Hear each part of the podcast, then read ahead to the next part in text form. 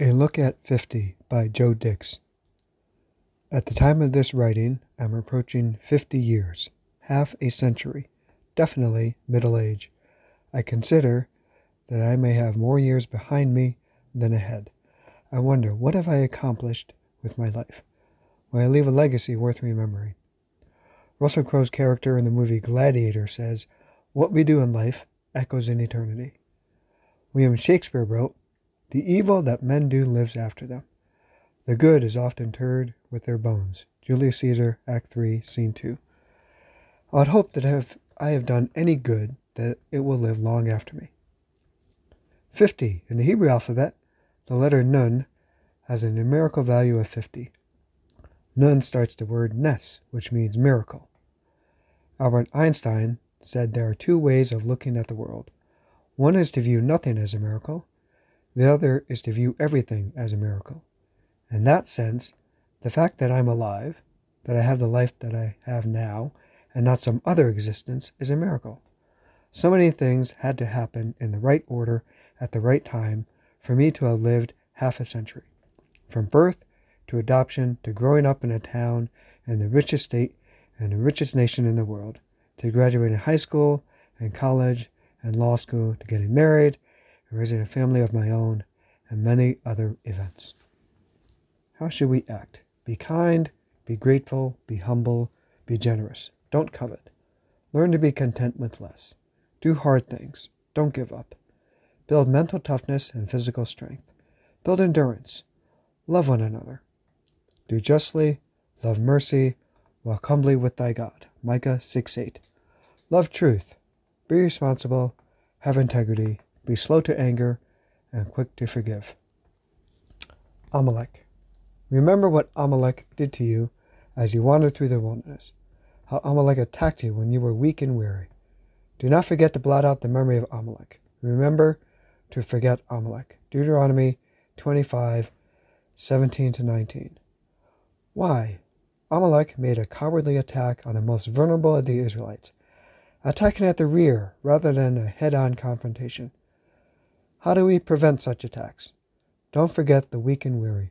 Protect the vulnerable, the poor, the widow, the orphan, and the stranger. Rather than casting them aside to be sacrificed to Amalek, protect them. Forget Amalek, not the vulnerable. Meaning. Live a life of meaning. Find your why. Mark Twain said the two most important days in your life are the day you are born and the day you find out why. Consider the words of Henry David Thoreau, who went to live in the woods near Walden Pond. I went to the woods because I wished to live deliberately, to front only the essential facts of life, and to see if I could not learn what it had to teach, and not, when I came to die, discover that I had not lived. What do you want to live for? What's important? Some might say life, liberty, and the pursuit of happiness. The UN Universal Declaration of Human Rights, approved without objection on December 10, 1948, lists life, liberty, and security of person as three essential rights. Article 3. Security is more important than happiness. What's there to be happy about anyway? We're racing towards extinction by polluting the environment, poisoning our food, waging war on the poor, fighting over land, chopping down forests, making the rift between rich and poor ever wider, and demonizing others who don't look, think, or act as we do. Without security of person, in body, home, and property, pursuit of happiness is a striving after wind. How do we achieve security? Fight for liberty and justice for all. When all have food, shelter, clothing, potable water, health care, education, security from unlawful infringement of their bodies, homes, and property, then we will truly be free to pursue happiness secure the rights guaranteed to all under the UN Universal Declaration of Human Rights. Keeping kosher. According to the Bible, the ideal human diet is vegetarian. In Genesis, after God created the heavens and the earth and all that is in them, including people, God told Adam, Behold, I've given you all herbage yielding seed that is on the surface of the entire earth, and every tree that has seed yielding fruit, it shall be yours for food. Genesis 1:29. We were originally meant to eat plants. After the flood, God allowed people to eat meat, but it was not without limitation. Don't eat an animal with his lifeblood in it. Genesis 9 4. Further on in Leviticus 11 and Deuteronomy 14, more laws are added as to what is permitted and forbidden food. Of the land animals, only those that have split hooves and chew the cud are acceptable, that is, kosher. Of the aquatic animals, only those with both fins and scales are kosher. The Torah does not explicitly state which birds are kosher. It lists those which are prohibited, namely birds of prey and carrion feeders. The Torah does not give any specific reason why these characteristics make certain animals kosher or not. The only reason given in Torah to keep kosher is so that we will be holy. But I believe there is more we can glean from the laws of kashrut. Of the land animals, those which have split hooves and chew the cud are permitted. Why split hooves? To teach us to make distinctions between right and wrong, between holy and profane, between true and false. Why chewing the cud? They teach us to think critically. Bring things up in your mind and ponder them over and over as a ruminant brings up food and chews it over. Don't swallow things whole. Believe on the basis of evidence, not just because you heard or read something one time. Why both? Shouldn't one of these suffice? Teaches that inner thoughts and outward actions should match. The pig, while it has split hooves, does not chew the cud. It gives an outward appearance of being kosher, but it really isn't. It's not enough to appear righteous, you have to actually practice righteousness. Of the animals in the water, only those with, those with both fins and scales are permitted. Why fins? To teach us we have to steer ourselves in the right direction.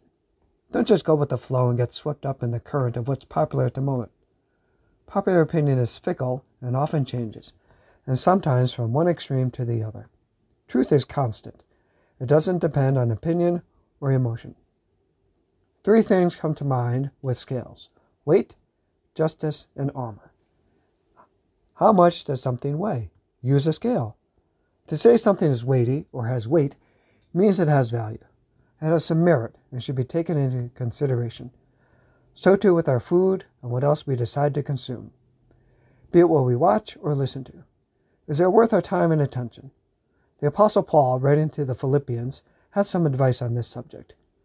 Finally, brothers, whatever is true, whatever is noble, whatever is right, whatever is pure, whatever is lovely, whatever is admirable, if anything is excellent or praiseworthy, think about such things. Philippians 4 8. If we ought to be careful about what we eat, how much more so about what we allow into our heads? For as a man thinks, so he acts. Scales are also a symbol of justice. The idea being that things should be in balance. In that sense, the rich wallowing in luxury, while the poor starve, is injustice. Polluting the environment is injustice. The prophet Micah said, Do justice. 6 8. Not just in law, but in all aspects of our life. Strive for balance. Don't go to extremes. The ideal is the middle path. And scales also remind me of armor. Armor is for protection when going into battle. We are not all in the military, but we do face daily battles. How do we protect ourselves? It's best to be prepared. Know what type of situation you're going into. Make sure you have the necessary tools to handle it. Back to fins and scales.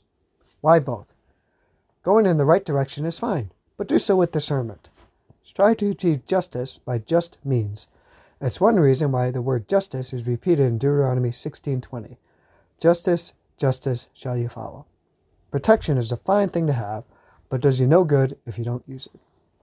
Keeping kosher reminds me to think critically, to act justly, and to find balance. Thank you. I'm Joe Dix.